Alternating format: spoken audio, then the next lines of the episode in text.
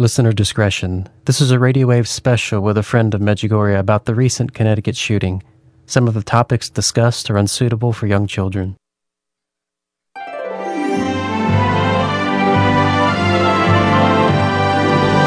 Today is Wednesday, December 19th, 2012, and this is Radio Wave.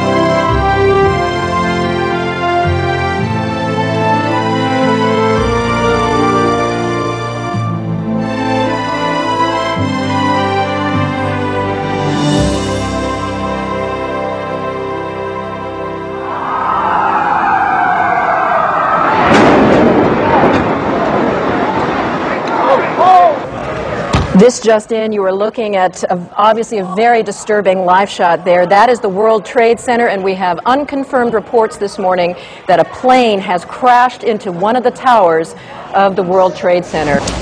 We are back at 9 o'clock Eastern Time on this Tuesday morning, and we're back with dramatic pictures of an accident that has happened just a short time ago. Questions have to be asked was this purely an accident, or could this have been an intentional act? But either way, extensive damage has been done to this building. Have you seen any, any evidence of, of people being taken out of the building? Uh, you say that emergency vehicles are there, understandably so, but of course, the major concern is human loss loss? I mean, do you know if there were many people in the building? Oh, another one just hit. Something else just hit. A very large plane just flew directly over my building, and there's been another collision. Can you see it? I can see it on the shot. Matt, I, I've, I've never seen any. It looks like a movie. I saw a large plane, like a jet, go immediately headed directly into the World Trade Center. It, it, it just flew into it, into the into the other tower, coming from south to north. I watched the plane fly into the World Trade Center. It was a jet. It was a very large plane. It was going fast. It went past the Ritz-Carlton Hotel that's being built in Battery Park. It went flew right past it, almost hit it, and then went in. I've never seen anything like it. It literally blew itself into World Trade Center. Obviously, now we, we move from what, what appears to have. There it is right there. Again, I'm looking from south to north, That- and it went into the, the one on the right. That appeared to be at least a 727. We saw it a second ago. Here, it- here comes the tape that we, we just showed you. You will see what appears to be a large plane. It could be a 727 right there, maybe even bigger, flying right into the side of the World Trade Center. It was at least a 727. I, it was a jet. I couldn't believe my eyes watching it right above me. And, and now you, you have to move from talk about a possible accident to p- talk about something deliberate that has happened here. We're going to immediately check with air traffic control in the area to find out if they had contact with either of these planes before the accident. But what we've just seen is, is about the most shocking tape I've ever seen. So, what does the 9 11 event have to do with the event we just experienced December 14th, 2012? Everything. Our Lady said on September 25th, 1991 For now, as never before, Satan wants to show the world his shameful face, by which he wants to seduce as many people as possible onto the way of death and sin. And so, as we had something happen on 9 11, that we can look to this event now is going to give way to something else. Because the goal of Satan on 9 11 was not what 19 or so men did, crashing planes into the Twin Towers and the Pentagon. That was his dessert. And he ate the dessert first. The tree that grew from this was the loss of liberty. Who could ever imagine that that day of September 11th, 19 men could change the world? Did you see that? Did you know that was coming? All the things that happen, the TSA searches, even pat downs against one's own will, against one's liberty. That before 9 11 would be charged with molestation. Obama's National Defense Authorizations Act. When we can be picked up and be t- detained without any pro- due process indefinitely, not even being able to contact your family. Or they even know where you are, what happened to you. Many executive orders of Obama. Many things that government has done to the Patriot Act. Yes, the fruit was the killings. And we all thought that was the event. We'd go down and squash it, we'll attack it, we'll stop it. America would win. But who could foresee the restriction on movement, the freedom loss, and now what this president plans to do? Yes, Satan's plans for the attack were not the attack, but what would result from the attack. Evil's design was to guide events to kill liberty. And on 12 14 12, the Sandy Hook school killings of the innocent, Satan plans for the same results of the attack. Evil's grand desire will now be to guide all events to kill freedom, just like the 9 11 attack. And all the evils guided from there. Schools be turned in prisons. People being conditioned to, to live in this gun free zone for safety. Lockdowns. I've heard people even sit there talking about barbed wire. What's going to result from this? The taking a slow incremental, resi- incremental restriction of guns until you can't even have one yourself for your own defense. This is Satan's plans to initiate a tragedy as he did 9 11, choking liberty to death on that case. And we'll go now to a new phase of satanic evil to squash all freedom. Liberty and now freedom. All under the guise to keep you safe at all cost. What will happen from all this? Obama said today plans are underway for tyranny to find no resistance and reign. Did he use those words? No. But if you know your enemy, you know the enemy of freedom, you know the enemy of liberty, you know where this will go. It's like in God's events today. As Our Lady said, who evil wants to reign, or rather, evil wants to rule and destroy the world. This is not an isolated killing of the innocents at this Sandy Hook school. This is much bigger than that. Watch where we go from now. Watch what happens and watch what unfolds. Already we got a committee to take the very thing that people do to defend themselves against tyranny, the Second Amendment. You think this is by chance? No, it's to seize the moment that the devil provided. And of course, we're going into this was a mental situation. Really? Mental? Where's the devil? The closest people, everything I've read, they'd come to the devil, is behind this. is calling it evil. This goes way beyond that. This is a satanic action, a satanic fruit. How did it come about? Our Lady said August 15th, 1983, every disorder comes from Satan. She didn't say some, some's just mental illness. She says Oh. She didn't leave out loopholes. Every disorder comes from Satan. What are we to make of this? Because we have everybody. Let's build more mental institutions. Obama talked about that today. We've got to look at mental health. Don't buy the lie. Don't go there.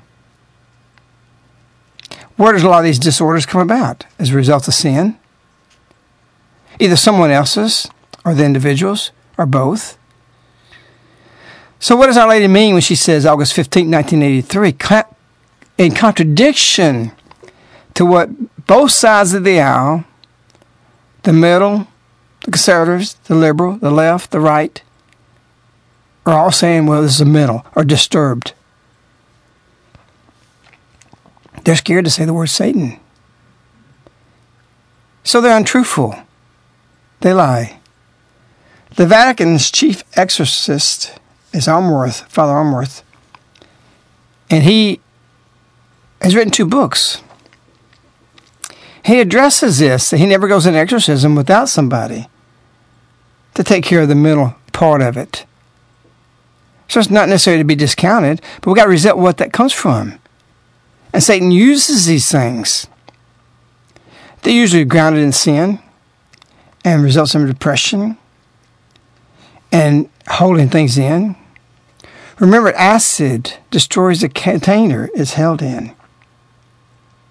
And that's why we have confession. Catholics had the least psychological problems 60 years ago than any other group of people. They didn't go to psychiatrists, they went to confession. They released themselves of these things. They didn't bottle up in them until it exploded or acid destroyed itself. The container holds. So this caustic behavior that so many have adopted, been conditioned to, are placed in an environment for this to grow and incubate.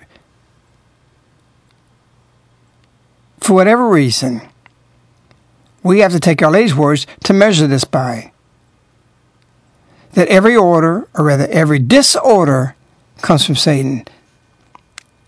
This school killing is directly from the devil. Make no bones about it. Don't blame it on something else. That's the first place you go to. Place you go to. So we're going to read some from his book about this explanation, which briefly will describe this in much more detail. This comes from the book An Exorcist Tells His Story. And Father Amorth says, First, I will speak of people who can, or who claim they can, bring about liberation, but who often simply aim at healing. It is difficult to make a clear distinction in this field. The devil is at the root of every illness, suffering, sin, death. They are all consequences of sin. But there are also ills that are directly provoked by the evil one. The Gospel mentions some such cases, such as the woman who was stooped for 18 years or had paralysis, and a deaf mute. In both instances, a satanic presence caused the sickness, and the Lord healed them by expelling the demons. The rule of thumb that I sketched before is very useful. If an evil, if an illness has an evil origin, there is no drug that will cure it while prayers and exorcisms will. It is true that in the case of a lengthy diabolical possession, the victim becomes subject to psychological problems and may need adequate medical care even after liberation. Here I am merely touching upon an area that requires specific ex- expertise, such as an exorcist usually does not have. An exorcist must be aware of mental illness only to the degree that he should recognize when a psychiatrist is needed. He is not required to know about mental illness as much as a psychiatrist does. By the same token, the exorcist must be aware of parapsychological phenomenon, but he cannot be a substitute for an expert in that field. The exorcist's specific domain is supernatural. He must have exact knowledge of supernatural phenomena and the relative cures. This premise is necessary because here we are dealing with matters that touch upon the supernatural, the paranormal, normal, and the preternatural or diabolical. So, what do we make of these things? How shall we see these innocent children? And how does God see it? A he says God wants to speak to you through nature, through men, through various other ways. Here we are in the Christmas season.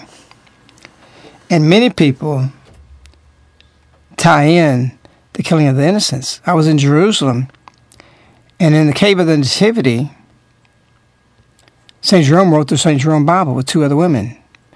But there are also other graves there, about 20 or so, that they've counted, which I thought there was a lot more the killing of the innocents during Jesus' time by Herod. But you can see these little cutouts, niches, where these babies were buried. Maybe not any different. So we have a parallel here at Christmas time that God speaks to us even through evil. And maybe prophetically of the future of where we're headed and where tyranny is headed, and the confrontation before, between the two, and what Satan wants to fruit from this. So, will we see more of these? We'll see a persecution of Christianity. And we be made defenseless for this purpose. We're in flight. Tyranny's in pursuit of us. And being warned of God in a dream that they should not return to Herod, the wise men departed into their own country another way. And when they departed, the angel of the Lord appeared to Joseph in a dream, saying, Arise, take the young child and his mother, and flee into Egypt, for Herod will seek to destroy him. And in Ramah there was a voice heard, lamentation and weeping and great mourning, Rachel weeping for her children. I can hear Rachel weeping, I can hear Rachel weeping, I can hear Rachel her children are gone.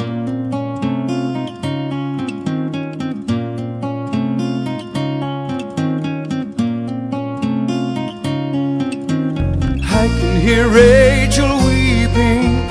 I can hear Rachel weeping. I can hear Rachel weeping. There is no comfort, her children are gone. Herod is coming, you'd better get moving. He's angry, he's crazy, who what he'll do. He's gathered his soldiers, he's looking for you. He's still here, Rachel weeping. I can hear Rachel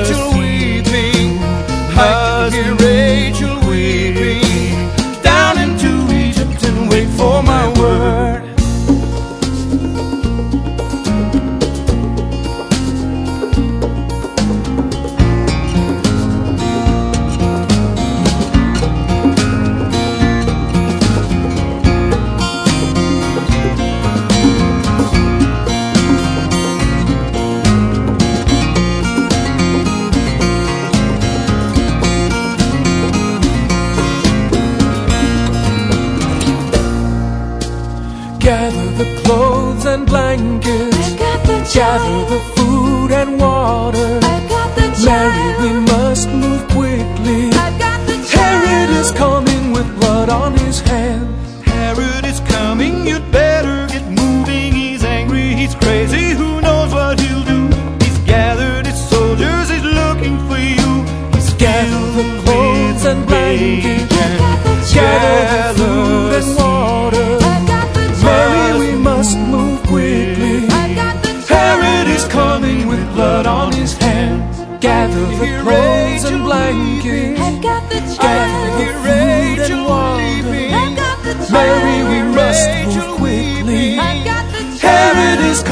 With blood on his hands. Herod is coming with blood on his hands.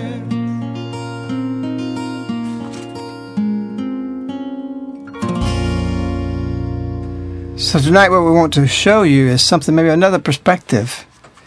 To think larger than the event.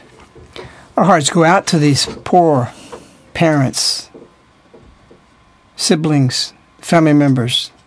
It's tragic. Tragic for us. Much more so the closer you are to the event. But there's also another tragedy with this we can't lose sight of. Why is these things happening? That's the big question people have to ask. And they're doing that. But we're all missing the point. If evil wants to rule, how can we say Satan's not part of this? Why do we deny it as a culture? Mike Huckabee got in trouble for saying that God's been pulled out of the school. And so, what are we left to do? But who's going to fill in the void? Our Lady said once Satan's looking for emptiness, a little emptiness in you. And he'll fill you up. And so, it's not a matter of just being neutral about God. It's not a matter of just saying, okay, we be equal with those who don't want God. One will prevail, and one will be oppressed. And as it stands now, we're oppressed. I'm sure this exorcist priest, the chief one of the Vatican, would say, Put holy things in your classroom.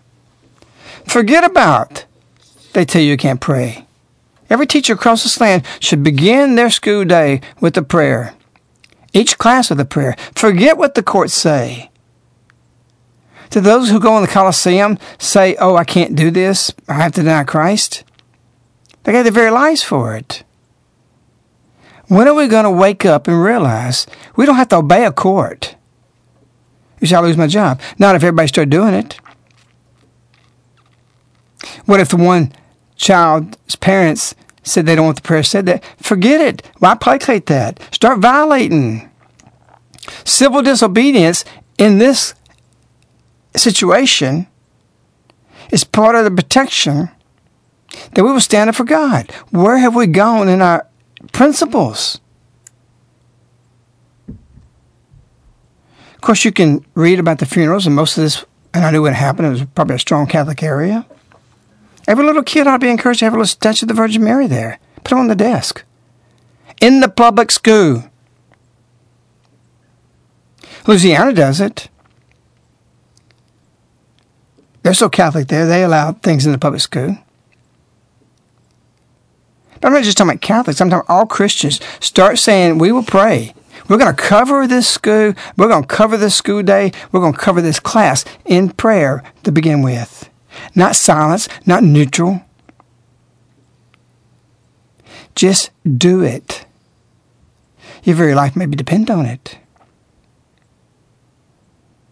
After this happened, I told my wife, I said, go to, when you go out today, I think that was Saturday, I said, watch for shooters, because she was going to go Christmas shopping. She's like, oh, that's not going to happen. Somebody we know is in the hospital. She went straight to the hospital. St. Vincent's, a Catholic hospital. Police had the place blocked. The whole place. A shooter went in there. Shot the guard. Shot two employees of St. Vincent's Catholic Hospital. Police came, shot him. They were only superficially wounded.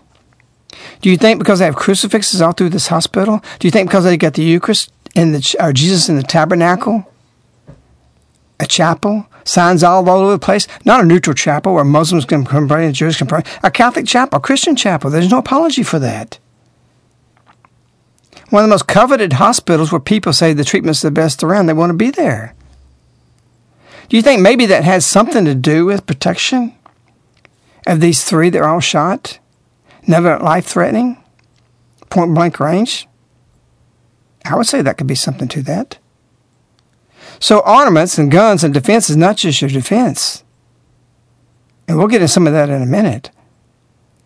But your defense is also prayer. Put holy pictures in your classroom. Put a picture of Jesus. Defy them. There's cases there that they'll do these things and, and defend you, like the last Defending Freedom organization. They have 1,300 or more, I think maybe 2,500 attorneys now that will stand in for you. Just defy it. It's time we Christians stand up and say, no more leaving us naked to this sort of satanic activity and plans. We will not submit to it. Take it back. If you're a teacher out there, you say, well, I may lose my job. You might. A lot of people lost their jobs in Rome. A lot of people lost their reputation, positions. But you're mighty brave to sit there and see this situation and say, I'm not going to cover it with prayer anymore. And maybe some of them were doing that in school up there. Maybe they were tolerant of it. But in most cases, we're not. We're vacating our position to the devil. And as the Vatican exorcist said, it's not just the drugs and the psychotics stuff. We got to have exorcisms. Bring a priest to your to your you do the blessing of Saint Michael in your school classroom. Bury miraculous medals around it. Stop planning and doing and acting and reacting to what the courts tell us, which is anti God. Your God reigns. Put him in the first place. Jesus Christ. No apology. There's another piece about the drug involvement with this. All this explains, and all these shootings have this element involved with it. This comes from an article called Another School Shooting, Another Psychiatric Drug, Federal Investigation Long Overdue. Fact Despite 22 international drug regulatory warnings on psychiatric drugs citing effects of mania, hostility, violence, and even homicidal ideation, and dozens of high profile shootings and killings, tied to psychiatric drug use, there has yet to be a federal investigation on the link between psychiatric drugs and acts of senseless violence. Fact. At least 14 recent school shootings were committed by those taking or withdrawing from psychiatric drugs, resulting in 109 wounded and 58 killed in other school shootings, information about their drug use was never made public, neither confirming or refuting that they were under the influence of prescribed drugs. Fact. Between 2004 and 2011, there have been over 11,000 reports to the U.S. FDA's MedWatch system of psychiatric drug side effects related to violence. These include 300 cases of homicide, nearly 3,000 cases of mania, and over 7,000 cases of aggression. Note, by the FDA's own admission, only 1 to 10% of side effects are ever reported to the FDA. So the actual number of side effects occurring are most certainly higher. February 2nd, 2012, Our Lady says, And you, my children, you continue to be deaf and blind as you look around the world, or rather, as you look at the world around you, and you do not see where it is going with that, my son. You are renouncing him, and he is the source of all graces. Did St. Vincent have some kind of measure of protection? What would happen there? Can you have that in your home, your institution, your business, your school? You're renouncing him, and he is the source of all graces. I don't need a, t- a court telling me what to do. And I've done that. I've been at Independence Hall, kneel down in front of thousands of people and do my rosary. I could care less what people thought of it. We do it at airports when we're traveling. We kneel down at the apparition time and do our rosary. Just come back from California. There's 14 of us or so on a trip. At the airport, we lined up and took up two bay windows. All of us kneeling down, looking outside, doing the rosary for apparition time. No apologies. No embarrassment. He is the source of all graces. You listen to me while I'm speaking to you, but your hearts are closed and you're not hearing me. You're not praying to the Holy Spirit to illuminate you. We need illumination. We need to see the folly of following restrictions and an atheistic culture who dictates to us what we can do, when we can do it, how we pray, where we pray to our Christian God. I admire the Jewish people. I've seen them in public and go do their prayers. The Muslims do the same thing. But Christians, if we believe what we believe, why don't we do what we believe? Does it make sense?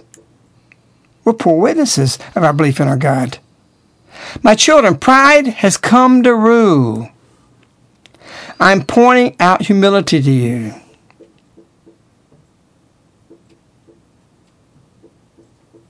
And so we have these situations our aid tells us to pray for protection. To pray, pray, pray. And now we have all these suggestions coming up. Put a policeman in every school.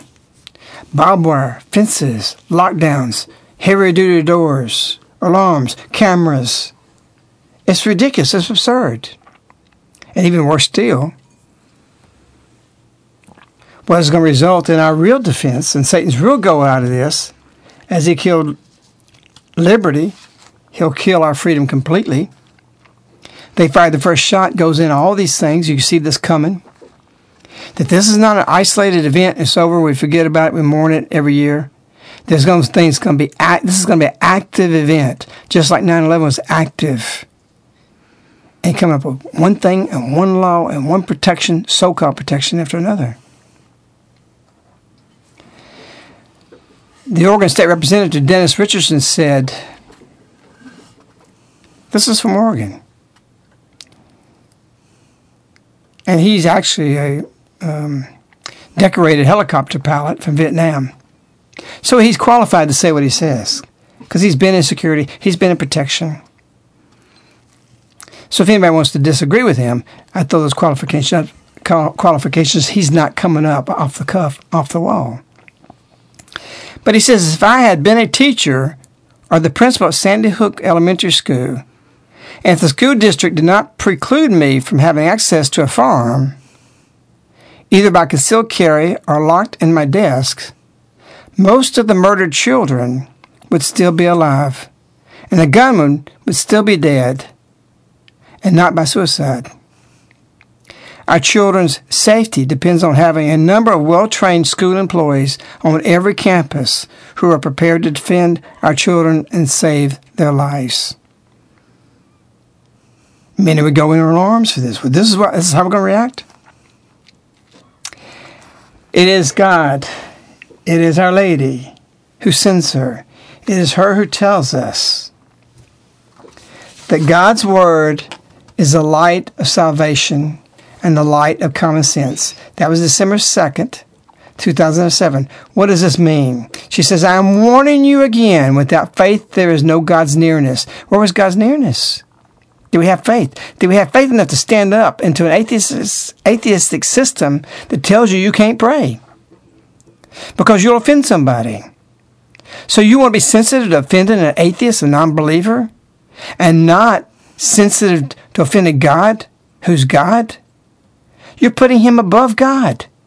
His rights, his belief, above God and his belief. So, what does it mean? God's Word, which is the light of salvation the light of common sense. You heard me break this down again before. God's Word was Jesus Christ. John writes, The Word was made flesh, so we know the Word is Jesus Christ. We know He was the light of salvation. But this is very interesting if you read what Our says. God's Word, so let's say Jesus,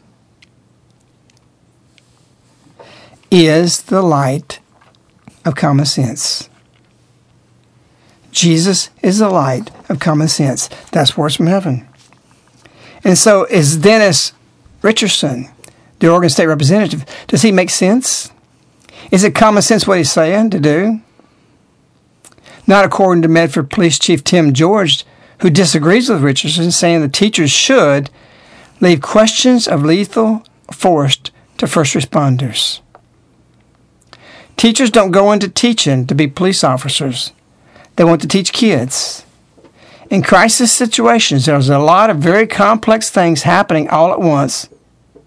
You have to be constantly trained for deadly force incidences.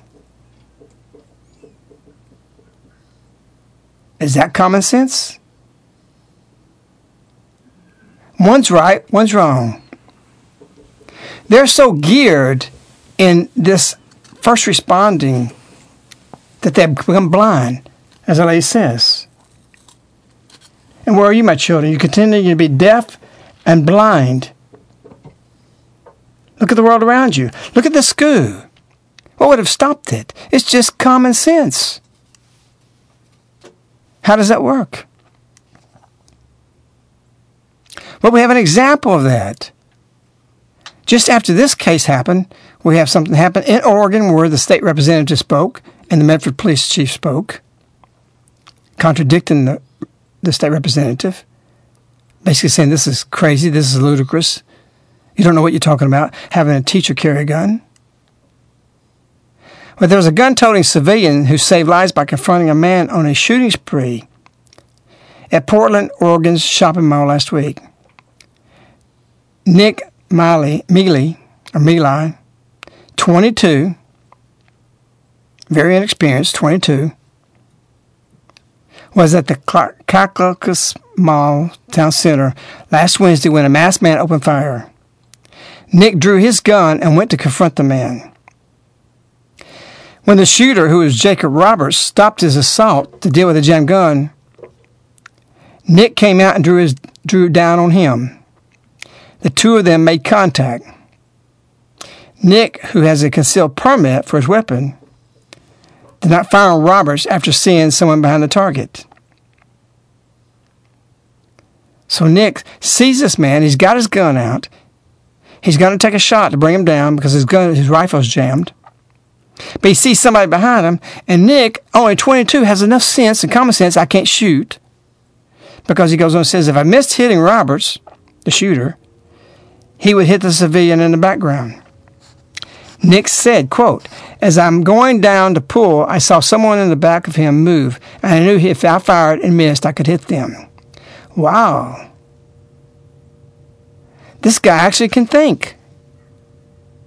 See, you people out there that stand around senseless, you can't think. You have to stop and you have to go find a phone or you have to pull your phone out. You have to call 911. Everybody's an idiot. This is how we're treated by the government. We need police. They're a good force. They're important. But every shooting case, they come when everything's finished. Use common sense. This bunks Medford Police Chief George's fallacy when he said, in crisis situations, there's a lot of very complex things happening all at once, and you have to be constantly trained for deadly force incidents. Really? You have to be trained and have sense enough to go down and see a man in a mall has already shot and killed two people. You hear the bullets, his gun's jammed, you draw your gun, people behind him, and you got enough sense to say, I can't shoot. But they made eye contact. And what happened at that point?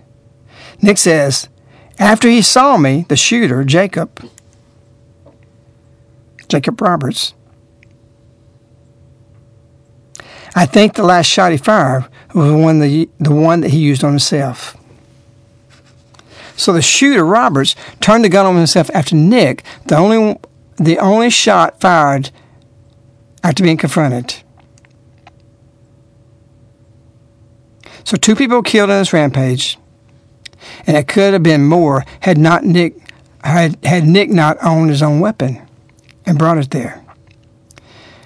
You see, this is a gun free zone. Nick was not supposed to carry his gun there. But there's people alive and will experience Christmas because Nick did have his gun with him.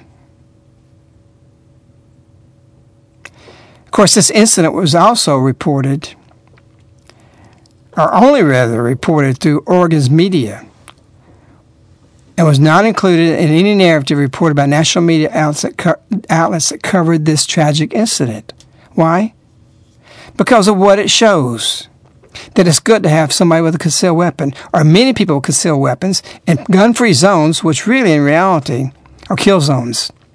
All these school shootings, all these things are happening where people aren't allowed to carry guns.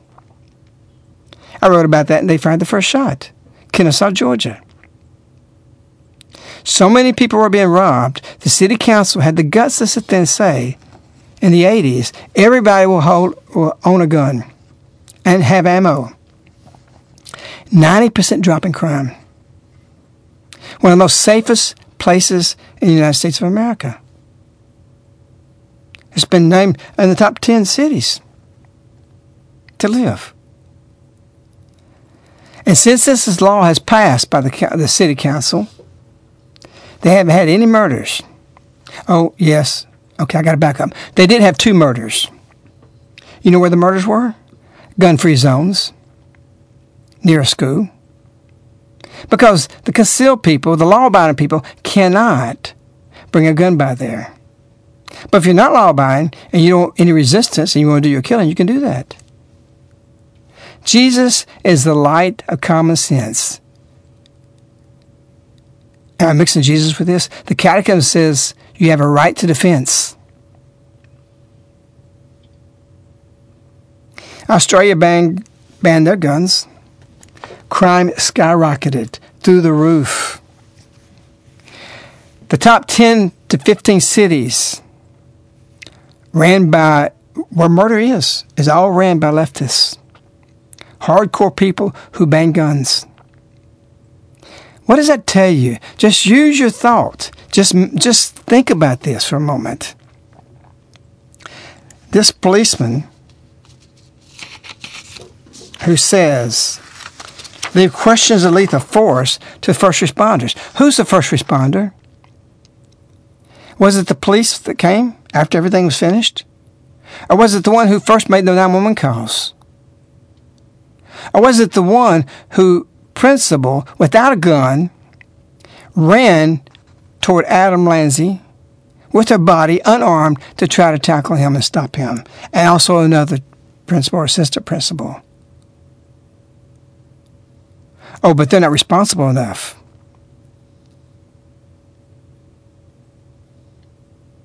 The state representative says our children's safety depends on having a number of well trained school employees on every campus who are prepared to defend the children and save their lives. If this woman was willing to give her life, if another woman teacher was willing to give her life by covering the children with her own body, you're telling me she's irresponsible if she had a gun? Where is your common sense? You tell me to spend hundreds of millions of dollars, billions of dollars to fortify our schools into fortresses, fortresses condition our children to, to be used to being in prison camps when you don't have to spend a dime? You just go and say, teachers, you can have a concealed weapon. Oh, but there's going to be accidents. How many teachers get killed driving to school? Back and forth. How many accidents will there be? Because there's going to be some. Electricity, people get electrified by that every day or uh, die from it somewhere. So let's say we have five in five years, one a year. Somebody drops a gun, somebody gets killed. How many students would die during that same period of time that would be alive because of that? Oh, but what if one of the teachers go AWOL and start shooting? Well, both sides of that classroom got two other teachers with guns. Use common sense. We don't think anymore. So I'm certain that there'd be students that would be alive today, kids, it's not students, you don't even call that, it's just children, would be alive today if they were allowed to carry. I know um, there's a couple universities, what's the name of it? Um, Protestant University on the East Coast, they invite you to bring your weapons. No problems there. And Utah never a gun shooting there because they're allowed on their university campuses to do that. And I think even I think any school. What does that tell you? They go to gun-free zones because they know they can do what they need to do and finish it. All they need is three or four minutes. Where can you get somebody to come and respond? So your first responders are not the police. The first responders are those who are on the scene. I was wired that you see something happening. And I grew up in a time that you did what you needed to do, even if it cost you your life. Where do we go away from this? Well, I'm just going to retire and call 911 and everything will be finished. They can just do the paperwork and investigation. We've got to change our mentality. We're coming into tyranny, and we're going to give up and vacate under this false premise that the president is going to use and all these people to stop this, or rather, to stop us. from being able to defend ourselves. It's going to be bad. Reason it out. Go through these things. So we can settle this problem not just by this, but this is one action we can take is you just allow responsible teachers to go through a training session.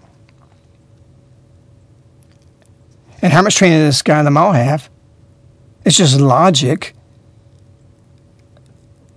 It's awful to be treated as the idiots that we are by a lot of people in law enforcement that we can't do anything on our own. Wait for the police we we've just come to a 911 mentality. Forget this stuff. You've got to take protection, and think and reason this through.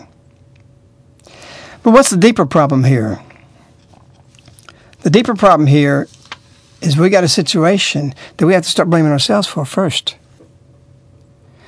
Because we have a tragedy here. We won't see it. None of the parents in heaven will see it as a tragedy because they'll see all these children in heaven. They made it there. But what kind of culture has birthed this? What happened to Adam Lanza? Why did he do this? Well, Satan. But also, there's contributors to that. We've read about the drugs, the antidepressants. They haven't released information on that, but every shooter has had this or came out Prozac. The one Virginia Tech came out Prozac, and it, and it was said that after you come off this, after you've been against the, has been fighting your depression, that you, all that piles up at one time and it hits you, and it's a pretty tough go. We become a medicated society rather than going spiritual and see what God can do. We medicate it, make people zombies. As we have a lot of this going wrong.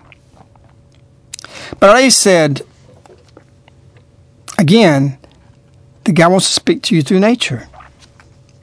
And we can learn a lot from elephants, as far fetched as that might sound, about Adam Lanza and all the Adam Lanzas out there and the potentials of what's going on and why it's going on. South Africa's wildlife parks are a great success story. They've brought many animals back from the brink of extinction and millions of tourist dollars from all over the world. But, as first reported in 1999, there's a problem lurking in the South African bush. Game rangers discovered that a new group of juvenile delinquents has been attacking and killing the white rhinoceros, the rhino they've spent years protecting.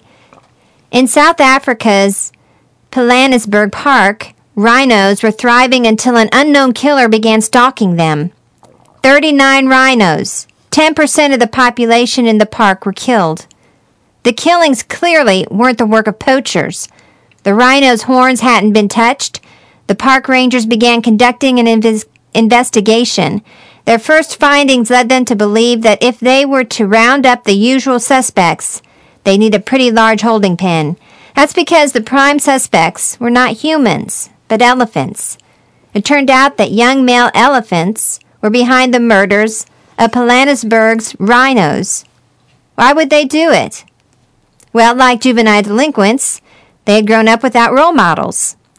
I think everyone needs a role model, and these elephants that left the herd had no role model and no idea of what appropriate elephant behavior was, said Gus Van Dyk, Pilanesberg's park's field ecologist. The problem goes back 20 years to South Africa's largest conservation area, which had too many elephants. In those days, there was no way to relocate these large adults. So researchers decided to kill the adults and save the children, who were more easily transported to other parks. The government veterinarian who originally approved the relocations said it was a good idea he said that he considered the possibility that the young elephants might not adjust well but that there was no other option. The intentions may have been good, but the program created a whole generation of traumatized orphans thrown together without any adults to teach them how to behave. Years later, those lonely orphans developed into troubled teenagers. That's when the killings at Pilanesberg Park began. Like a police department facing a crime wave, The Rangers photographed the murder scenes and put together rap sheets on the prime suspects, giving them each names. One of the suspects was named Tom Thumb. We've identified that Tom Thumb was in an area where, coincidentally, a rhino mortality took place, Van Dyk said. Tom Thumb was put under surveillance, but other elephants were caught red handed. In addition to killing rhinos, they acted aggressively toward tourist vehicles. Researchers eventually decided to kill five of the elephants. They may have been juvenile delinquents, but there's no reform school for elephants. Then a teenage elephant named Mafuta began causing trouble for Jock McMillan, who cares for elephants, at a private game reserve near the park. McMillan didn't want to shoot the elephant, so he decided to try to provide some discipline. But Mafuta turned the reserve's elephant herd, all of whom were orphans relocated without adults, into a street gang. He became the gang leader. The source of the problem is basically man doing something which turned out to be wrong, McMillan said.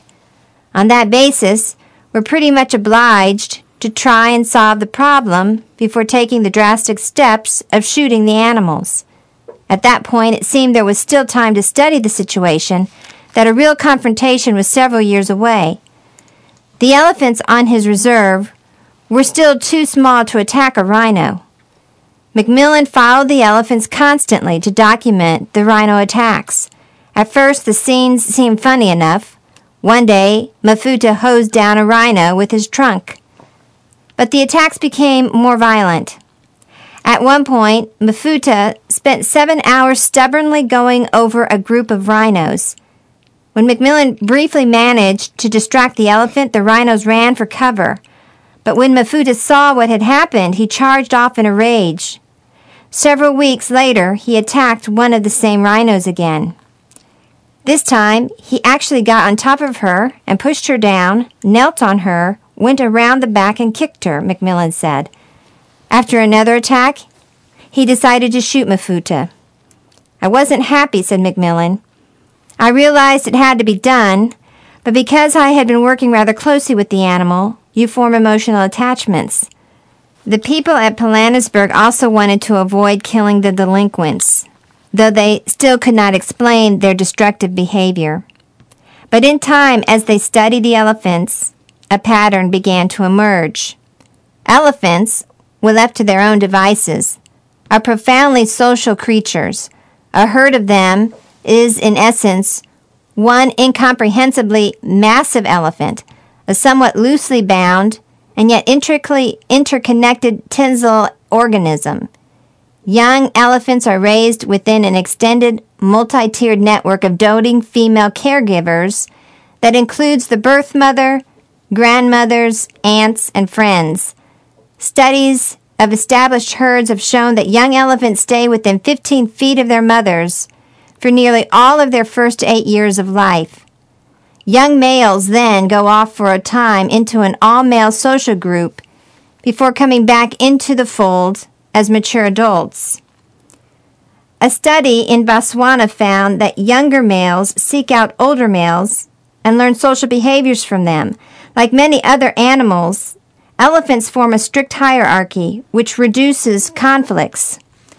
This fabric of elephant society has effectively been frayed by years of systematic culling by government agencies to control elephant numbers and translocations of herds to different habitats. The number of older matriarchs and female caregivers had drastically fallen, as had the number of elder bulls who play a significant role in keeping younger males in line. As a result of such social upheaval, calves are now being born to and raised by ever younger and inexperienced mothers. Young orphaned elephants, meanwhile, that have witnessed the death of a parent at the hands of poachers, are coming of age in the absence of the support system that defines traditional elephant life.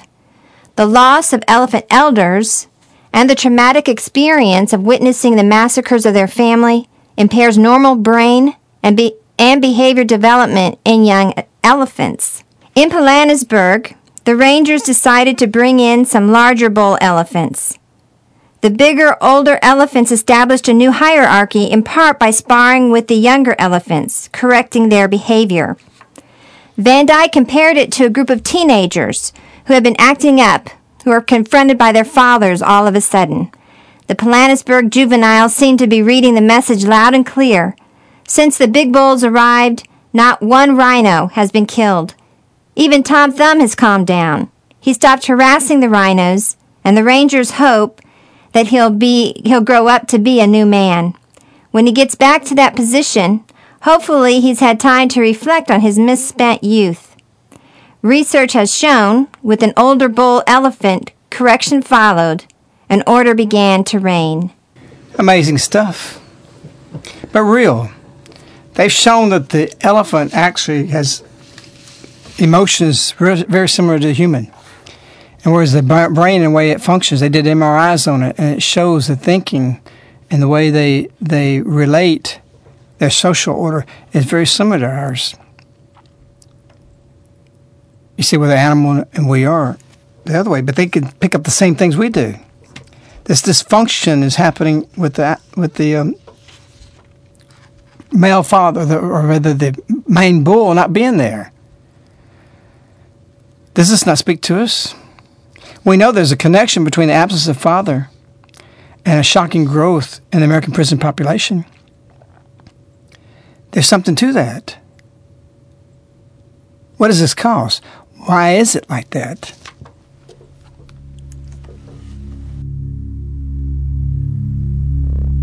Her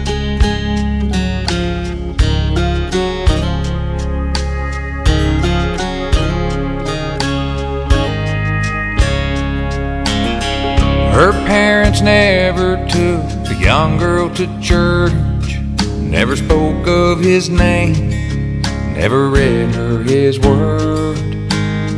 Two non believers walking lost in this world took their baby with them. What a sad little girl. Her daddy drank all day and mommy did drugs. Never wanted to play or give kisses and hugs. She'd watch the TV and sit there on the couch while her mom fell asleep and her daddy went out. And the drinking and the fighting just got worse every night. Behind their couch she'd be hiding. Oh, what a sad little life.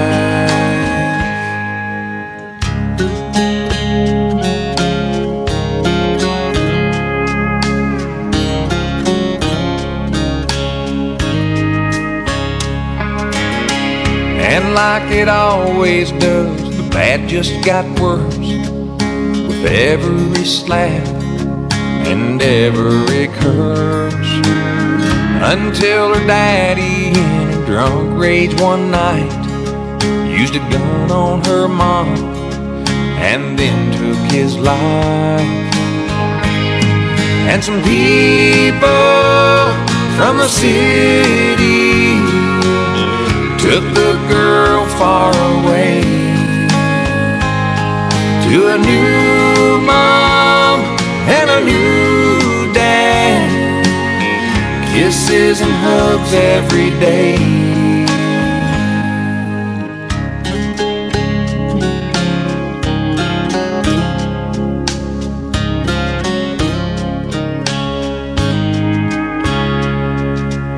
Her first day of Sunday school, the teacher walked in, a small little girl stared at a picture of him. She said, I know that man up there on that cross. I don't know his name, but I know he got off. Cause he was there in my old house and held me close to his side as I hid there behind our couch. the night that my parents died.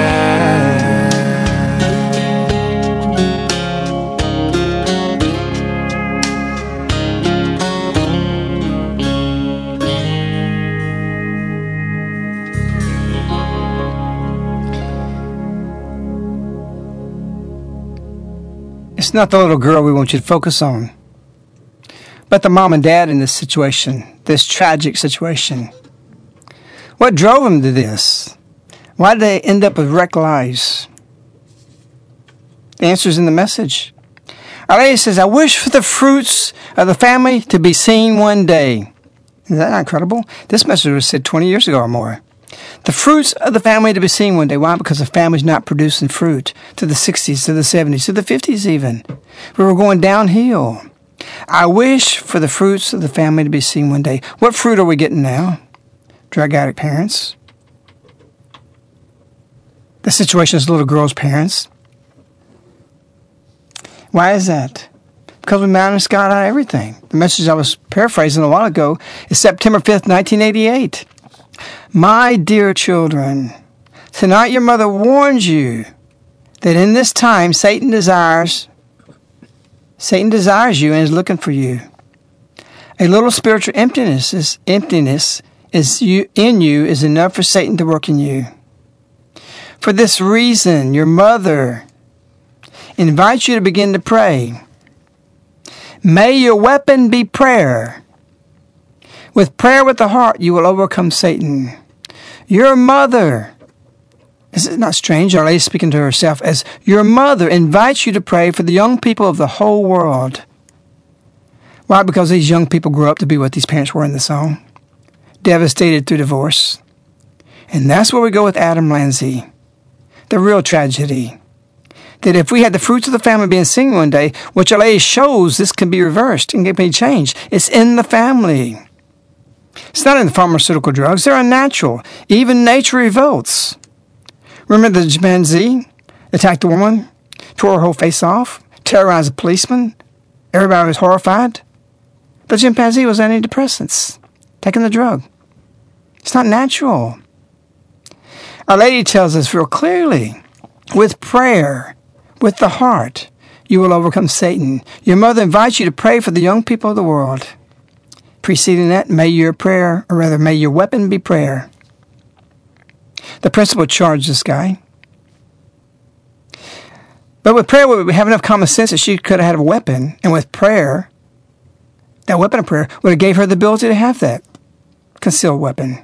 If you need further common sense, Pope Pius XII, during World War II, had the Swiss Guard lay down their halberds or their spears and armed them with machine guns to defend St. Peter's. Nothing nasty about it. There's nothing vulgar about that. There's nothing against God about that. It was the soldiers with the lances who kept order and allowed the crucifixion to continue. The mob would have destroyed everything the plan of salvation. God used that. But because we're emptying the schools of God, it's allowed Satan to work in there. Just use your logic. And so what happened to Peter, or rather to Adam Lanza? Peter and Nancy Lanza, they married in 1981. They separated in 2001. Filed for divorce in 2008. Divorce finalized in 2009. Adam was 17 years old at the time. And Peter, the father, started dating a new woman. They lived together for three years. They had just been recently married. Sources said, and some of this is subject to error, because so many things misreport, but the spirit of truth is what we're after. Sources said that Adam stopped speaking with his dad at the time he started dating this new woman. That's a natural reaction. How can a child be begotten by a man and a woman and he not feel crushed at the result? Remember, a child is part of the mother and part of the father. So when they separate, how does that individual carry that pain and that difficulty in his heart without it being cut in two? Mom goes this way, dad goes this way. I remember a divorced woman told me once, "Oh, they'll get over it. You know, it's like pneumonia. It's pretty severe, but they'll get over it." No, you never get over it. Christian principles will help. That's what Adam didn't have. Maybe his mother mother was religious. We don't know. Maybe his dad turned religious. Maybe he was all alone. But we give bad advice to our kids. Our lady says there's many parents giving bad advice to, children, the youth. They don't know how to give good advice. And people say they're good parents, they're good this. Okay, then why didn't they stay together? If you're good parents, you stay together. Many may be listening to this and start feeling bad. I'm talking about today. Change everything. Repent of everything. You can't change what you've done in the past. Lady says, let go of the sins of the past. But what we need to do to get healing, to get off our antidepressants, is to recognize where we've made mistakes, where we've done things wrong, where we haven't been taught, where the pulpits have been silent. It's John Paul who told the Pope from the, the America, America, stop the annulments. And we didn't. And at that time, I think we were 80% of the annulments across the whole world. And only four or five other countries even allow them. That's increased. I think Italy's now second.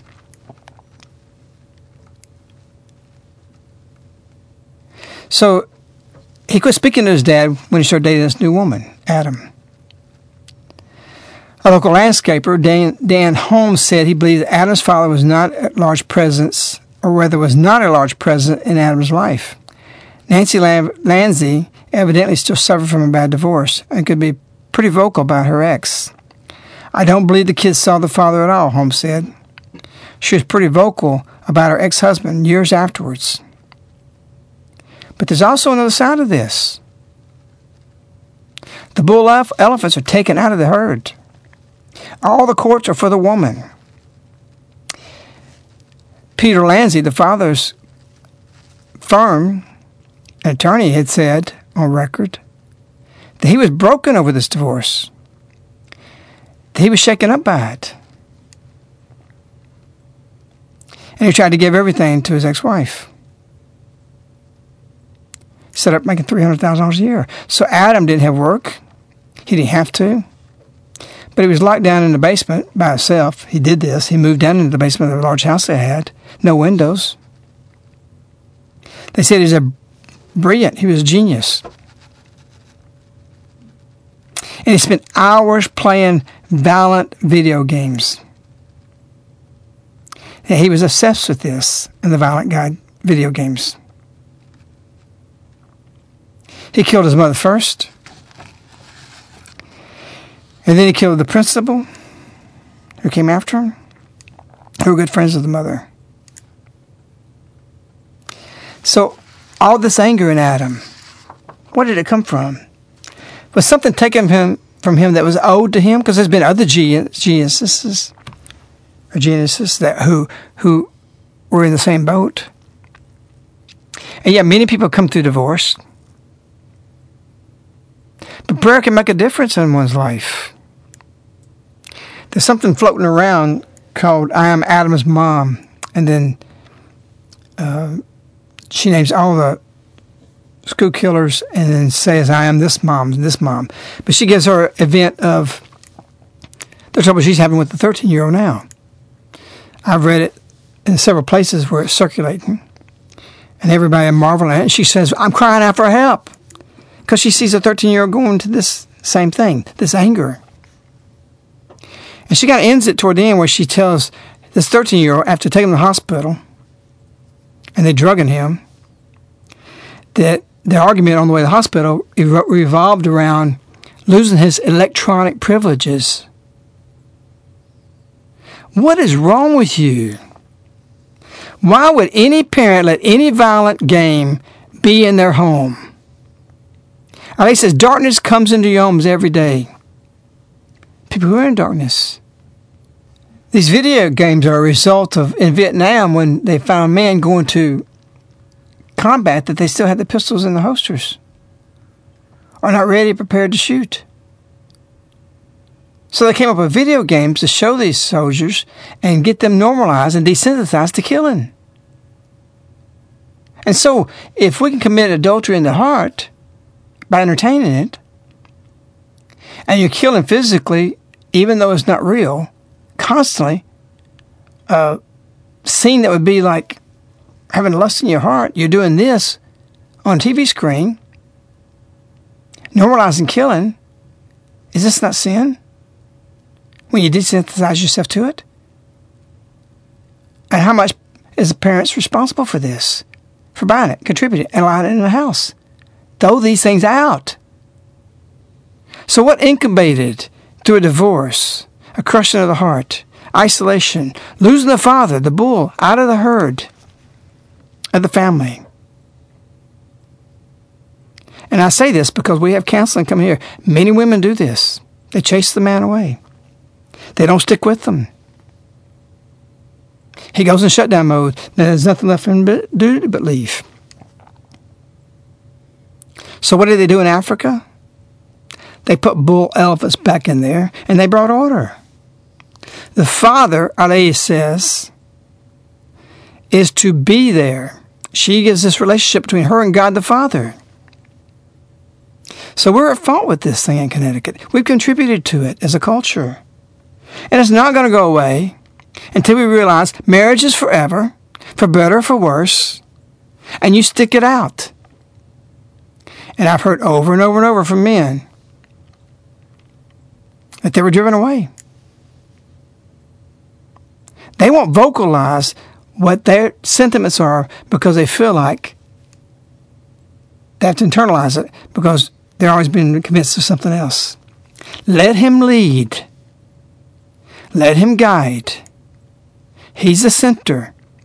Yes, the Father, like God the Father, is the center of the family. Things revolve around him and his guideship.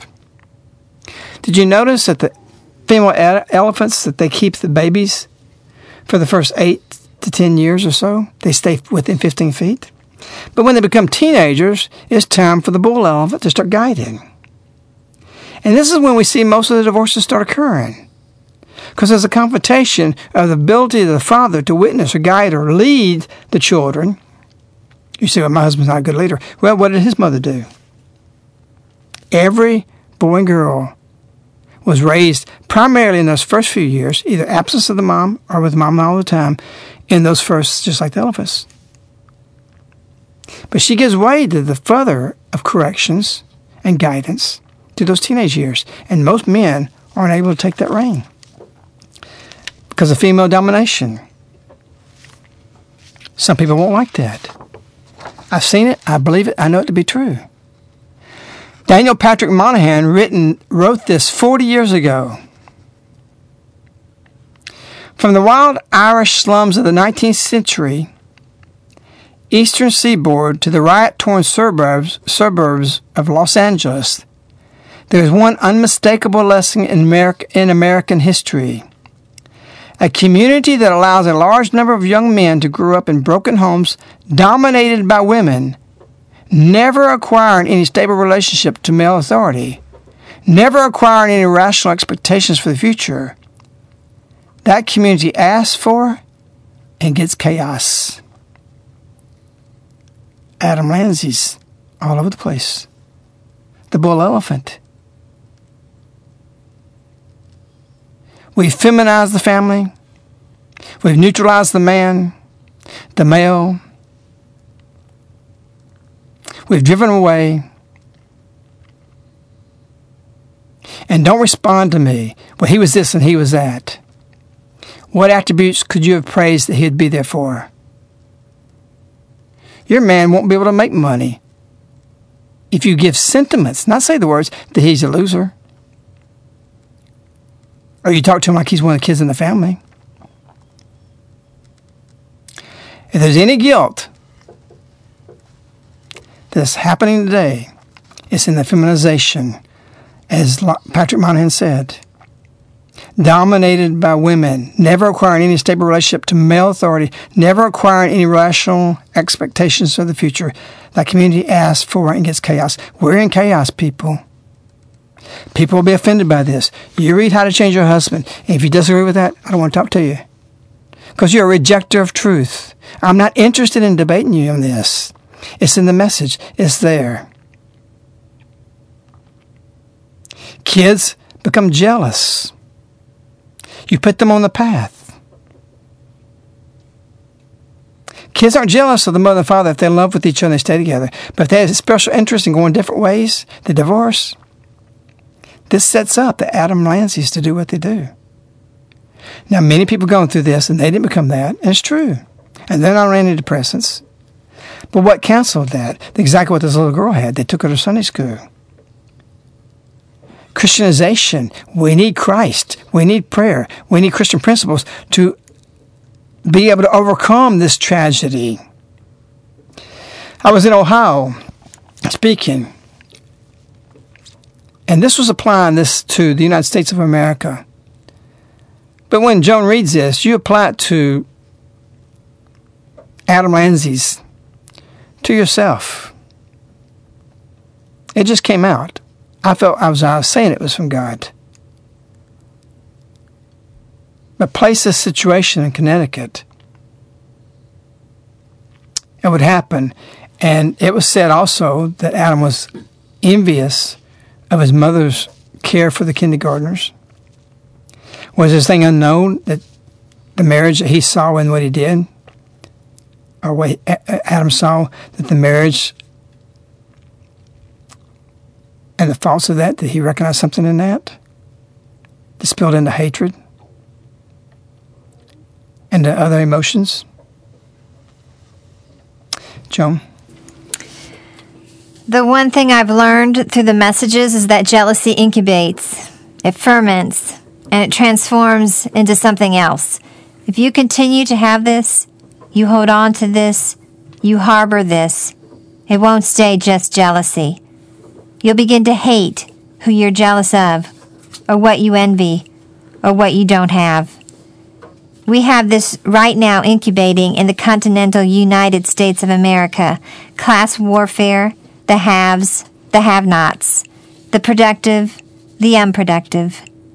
Very dangerous, extremely dangerous stuff. And they're taught to start off with jealousy, and then the other side will react to that. That turns into hatred. What does hatred turn into? It will incubate and turn into something else. Because when you hate, what does the scripture tell us? It teaches us that you become blind. Hatred blinds. You don't see things correctly anymore. In fact, you don't know what you see anymore. And our world's filled with hate. It's living by hate today more than love. We're scared to say sin is sin and sin is hatred. It's selfish. And so, wherever it may be, however it may be, jealousy is very, very dangerous because it will metamorphose into hatred. Hatred makes you blind. The third evolution from that is disillusionment because you're blinded. You can no longer see. You don't know what you see. You don't know what's right and what's wrong. Your grade. You lose your morality. Hatred is very dangerous for us. And now we're in disillusionment. People don't know which way our country's going. We don't know where we're going. We don't know about our family. We don't know about our marriage, our church, the priests, the bishops. And once we go into the stage of disillusionment, we seek to be able to see clearly, but we don't get rid of the jealousy. Therefore, we don't get rid of the hatred. And so how can we get rid of the disillusionment? We come to try to perceive things, and we misperceive it. So we move to that phase, misperception of everything we see, because we're blinded by hatred, so we're disillusioned. So the fourth thing is misperception. The messages show this. Our Lady didn't say this, but it's there. It's cored into it. So we have a disillusioned society. We don't even know what to do. We think November's our answer for the election. That's disillusionment. That's not the answer. How come we can't see? Because we haven't cleaned because we haven't cleaned our heart. We say we're praying and fasting, doing all these things. But Our Lady keeps telling us, just this February, you're blind. You don't even see which way the world is going. And we're the seasoned ones. We're following her. We're doing what she asks. And yet we're still are not in sufficient position to have the purity of heart that requires us to put God completely, 100% in the first place, which will make us be able to see. What don't we see? That we're disillusioned. So we moved to misperception and we perceive things that everyone else is wrong and we're right and we're Our Lady's children. And then you go from misperception to the fifth thing, to perception. You're the victim and everyone else is wrong. They're all bad. We're the righteous. We have an erred culture. Our Lady's phases teaches the visionaries in the parish. Love everyone in your family. Then you'll be able to love everyone who will come here. The phases of the messages, difference between the second and 25th month. So in conclusion, jealousy turns into hatred. Hatred blinds and metamorphoses into disillusionment. Disillusionment turns into misperception. Misperception turns into victimization. And of course, I think this could be applied completely to this situation. It took us a while to find this. I thought I'd lost that. I remember saying that. I felt the power of God saying it. And someone, unfortunately, had taped it. We got it back. It's poor quality. But I think the resonation of truth is in there to explain Adam and Lanza. And it's tragedy. I read where somebody or a neighbor or someone had said of Adam, Adam Lanza, burn in hell. Incredible statement. Adam Lanza, burn in hell? Why do you want to give the victory to Satan? Do you realize what you're saying and what you're thinking? Anybody thinking that way? Why would we want to give anything or credence to Satan if he wants something? And how do we even know he's in hell? Because that's where God taught You can't judge him. We don't know the conditions. But what we can do is look at Adam Lanza's life is say we're guilty. We are a part of this. And I'm saying all the way from the church, from the bishops, all the way through down to us in the streets. Is that a bold proclamation? No, it's truth. And I think any honest bishop would own up to that and confess that we've been too silent too long. We don't give encouragement to stand together. We got marriage tribunals doling out annulments left and right.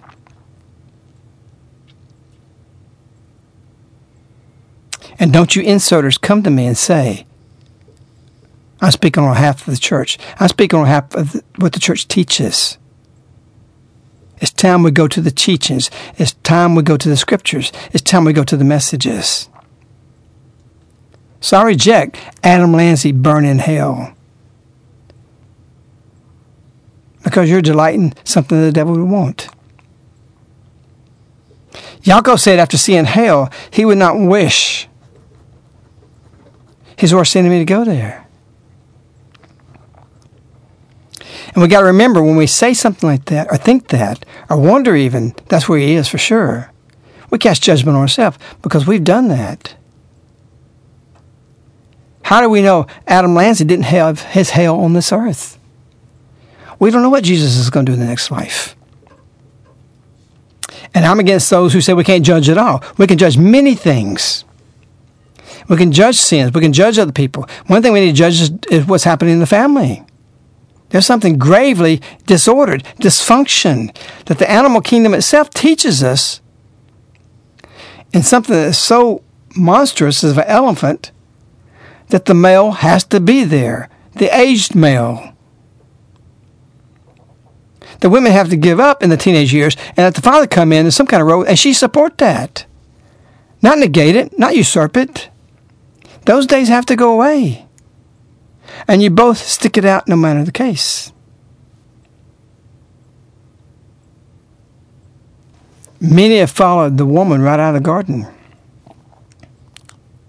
Our Lady, the woman, has come to lead man back to the garden.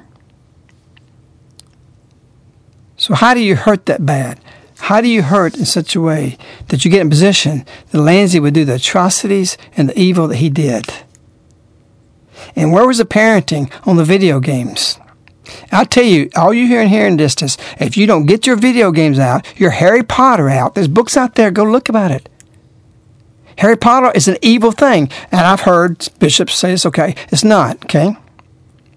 It's against church's teachings. It's evil. We've got books in our bookstore here at Caritas that shows you what this brings about. You're going to get certificates to Harry Potter to kids because they've attained a certain level of ritual. And you think this is not inviting the demonic? And we're going to video games? You better cleanse your house if your name doesn't want to be in the paper of what we see with Adam. How much of his fault will be placed on all of us? Because that's some bad hurt to take that kind of hurt out on others.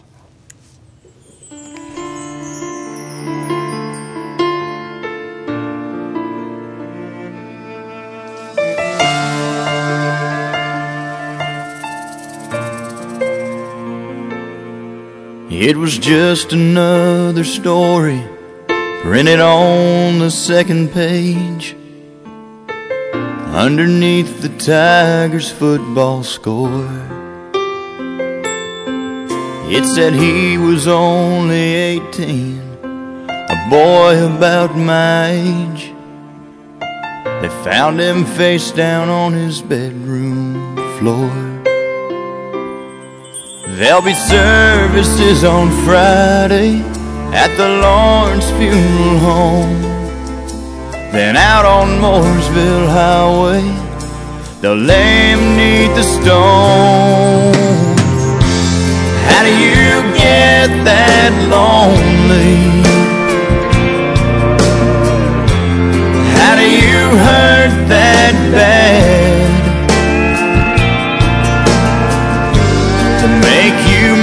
The call that having no life at all is better than the life that you had. How do you feel so empty?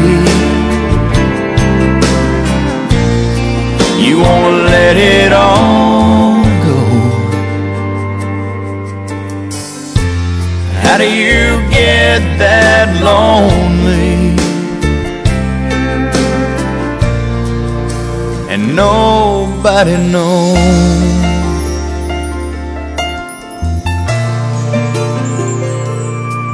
Did his girlfriend break up with him? Did he buy or steal that gun? Did he lose a fight with drugs or alcohol? Did his mom and daddy forget to say I love you, son? No one see the writing on the wall? I'm not blaming anybody. We all do the best we can. I know hindsight's 2020, but I still don't understand. How do you get that lonely? You hurt that bad? To make you make the call that having no life at all is better than the life that you had.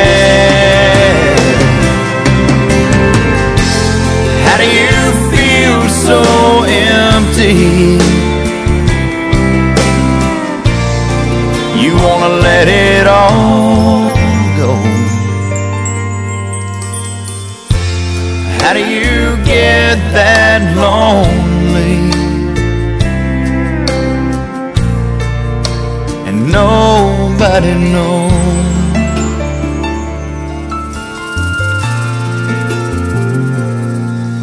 It was just another story printed on the second page underneath the Tigers football score.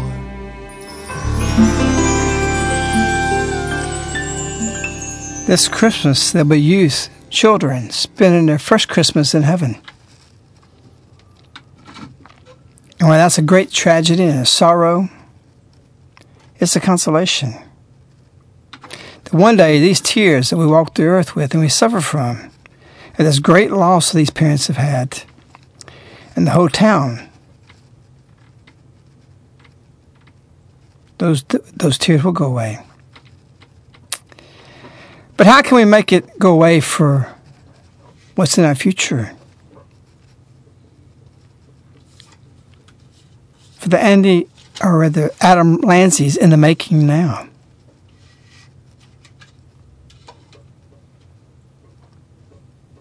Lady gave instructions January 2nd, 2003, to help these non believers. Dear children, as a mother invites her children, I invite you to respond to me. Allow me to fill your heart with love so that it becomes a heart of love that you will be given to others without reserve. In that way, you will best help me in my mission of converting those of my children who have not yet experienced the love of God and the love of my Son. Thank you, Our Lady says.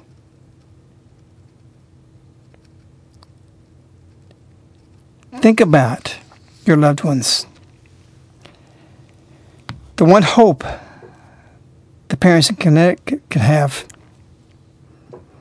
is if they live righteous, they be holy, they'll have the consolation of seeing their children again. Because they were taken in the age of innocence. And if that's the only thing they can cling to, what if they weren't there when you got to heaven? I don't want to be without any of my loved ones. Do you? We were all guilty of what happened in Connecticut. We have all contributed to it. And until we start loving enough that we can show this love to these non believers, those who've never experienced God's love in their family life. And because of that, they turn into monsters or don't know of God's existence because they never felt that love. It's Lady who's coming because she don't want to be without them. She wants these dear children. That's why she's coming to the earth to be with them.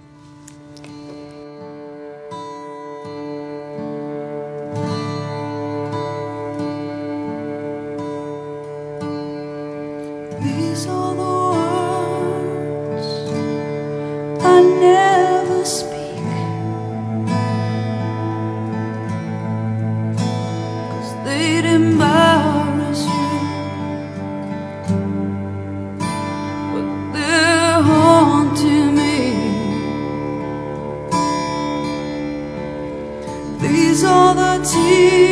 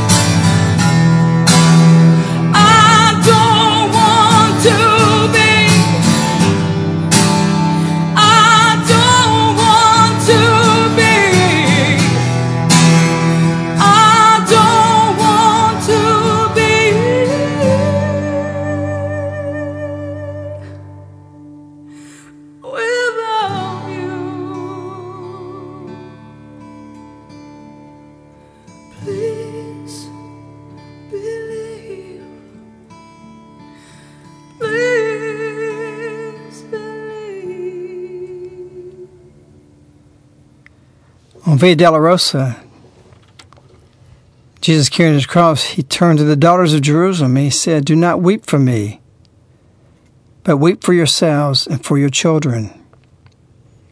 For behold, the days are coming when they will say, Blessed are the barren, and the wombs that never bore, and the breasts that never nursed. Then they will begin to say to the mountains, Fall upon us, and to the hills, cover us. For if they do this when the wood is green, what will happen when it is dry? For Newtown, Connecticut, we want you to know we're praying for you this special season and know these children are in glory. We pray for your strength.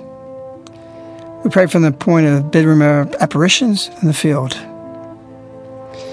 We wish you Our Lady. We love you. Goodbye.